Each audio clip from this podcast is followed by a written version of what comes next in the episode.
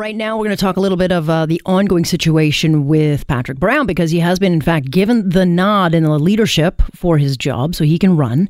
He had that job up until about three weeks ago. And um, as I had said off the top of the show, uh, he should have a chance to run. It would have been a mistake, I think, for that, him to have been pushed out. His supporters would have revolted. And regardless of what he's been accused of, many still support him and feel like he was given a raw deal.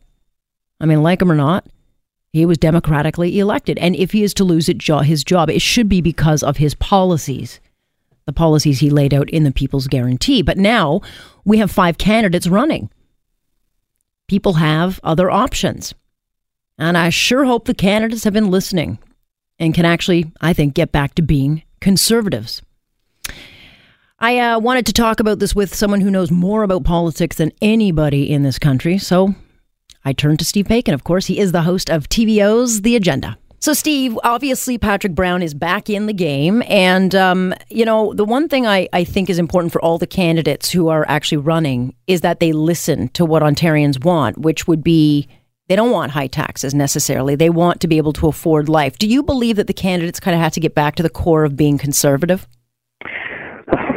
Do I think they have to be conservative? I think they should be whatever they are. They have to be authentic to themselves and to that end, uh, I think we're starting to see the beginnings of this. We now have a we now have a race. We now have five candidates who make up the real race.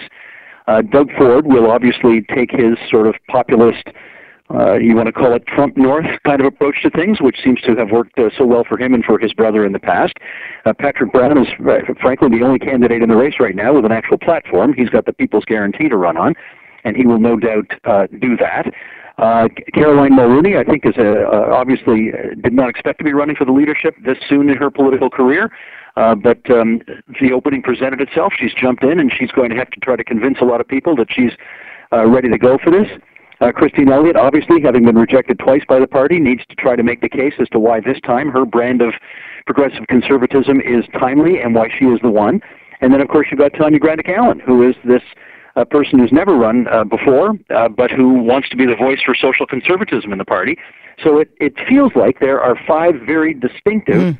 Choices on offer, which, uh, you know, in a democracy, Alex, that's what you want. Yeah, it's exactly what you want. So I think, you know, either way, we've got five very decent choices. But interestingly, even though I think everyone was expecting Doug Ford to be kind of the circus of this leadership uh, bid, all the attention has been focused on the drama around Patrick Brown. If anything, I'm actually looking at Doug Ford saying, you kind of look normal now. Well, it's interesting you put it that way because that was the overwhelming feedback I got to his appearance on uh, the agenda for the all candidates debate. When was that? Was it uh, was last Thursday night? My yeah. gosh, it feels like a lifetime ago. yeah, yeah just last Thursday night. I think there were there were there were many people who were impressed at how kind of down to earth and solid uh, Mr. Ford presented. Um, now you can bet that there. Uh, I also did hear feedback from other people saying, "Wait a second, where's that hell, you know, fire breathing, give him hell, Harry, Doug Ford that mm. we remember from Toronto City Council?" So he's got a fine. They all have a fine line to walk, right? They've all got this tightrope to walk.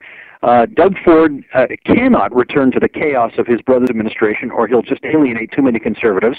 But he's got to be careful not to be sort of too down the center and too Mr. Establishment, or he'll uh, alienate the people who really want him to go out there and give him hell. And you can say the same thing about all the candidates. You know, they've got to walk that very careful road down the middle. Yeah, but speaking of chaos, I mean, the party is in chaos. I, I you've covered politics a lot longer than I have. I mean, we've never seen anything like this. Do you, in, you know, in your experience, think that given this leadership vo- uh, vote is so close to the actual election, can they bring back normal? Oh, can they? Sure. Uh, I mean, I wouldn't want to predict anything, but is is, is it possible? Of course it is. Um, you know, there's an old expression. It's mostly in sports, but it's also in politics as well, and that is winning cures everything. And there are enormous problems with this party right now. Uh, I mean, Alex, I've been following Queen's Park for 35 years. I mean, the first government I covered was Bill Davis's last government uh, in the early 1980s. And I can tell you, uh, this is unprecedented every step of the way. And each successive week is more unprecedented than the week that just concluded. I mean, let's remember it was was it the 24th of January when Patrick Brown um, you know, either resigned or was forced out by his colleagues or whatever it was. But I mean, we're not even a month away from that yet, and this story has morphed in 25 different directions every step of the way. Uh, it, what they are trying to do is unprecedented. They are trying to pick a new leader, which usually takes nine months to do. They're trying to do it in five weeks. Uh, they're go- then going to have this brand new leader who's not even a sitting politician, you know, potentially mm-hmm. not a sitting politician. I mean, Patrick Brown is, but but even he's not even a sitting progressive conservative. He's a sitting independent right now. So you've got you've got one of the five who's going to be from outside the caucus, trying to lead this caucus in a very short. What are we? 88 days away from the election. I mean, a very yeah. very short period of time against, and let's just put it right out there, against maybe a liberal government which is down in the polls right now, but a very wily, experienced campaigner in Kathleen Wynne who has done this before. And, um, you know, I can tell you this, uh, I'm a little obsessed with history, but the fact is there's only been one leader in Ontario, a rookie leader, in the last 45 years who has won his or her first campaign out the gate. Mm-hmm. And that was Kathleen Wynne. This is a very difficult thing that whoever leads the Conservatives will be trying to do. Uh, it's hard to do when you're first time at the gate. Uh, but we'll see. It's the, I'm telling you, it's the best show in town. That's for sure. Well, it sure is. I mean, if, if someone were selling popcorn from the party, I mean, they'd be millionaires by now. Interestingly, um, you know, I would not underestimate Patrick Brown. He still has a huge amount of support. A lot of people feeling that he was robbed of his job through a, you know, quote, political hit. So he does have support. But that, you know, if he should win, that goes with him into the election. Well, for sure. And let's also remember that, okay, he, he, he obviously exaggerated when he said we've got 200,000 people who are members of the PC party. It's the most ever. I mean, they've done some due diligence now. It's pretty clear it wasn't 200,000. I don't know what the real number is. I've heard 133,000. I've heard as low as 75,000. But whatever it is, he brought those folks to the PC party. And you've got to believe that a lot of them weren't with the party in the past. A lot of them might be new people. A lot of them might be sort of red Tories who've been brought back into the family. Red Tories who felt very much on the outs when, for example, Tim Hudak was the leader of the party and, and saw it as a much more small C conservative vehicle. So, uh, to be sure, there hasn't been very much time for the newest candidates in the race to sign up new members and bring them, uh, you know, bring them to bear for the vote to, to come starting March the 2nd. Uh, but the but the over you've got to believe that the overwhelming number of people who are already in the books were brought there by Patrick Brown, and it just wouldn't surprise me if he showed very well at this convention.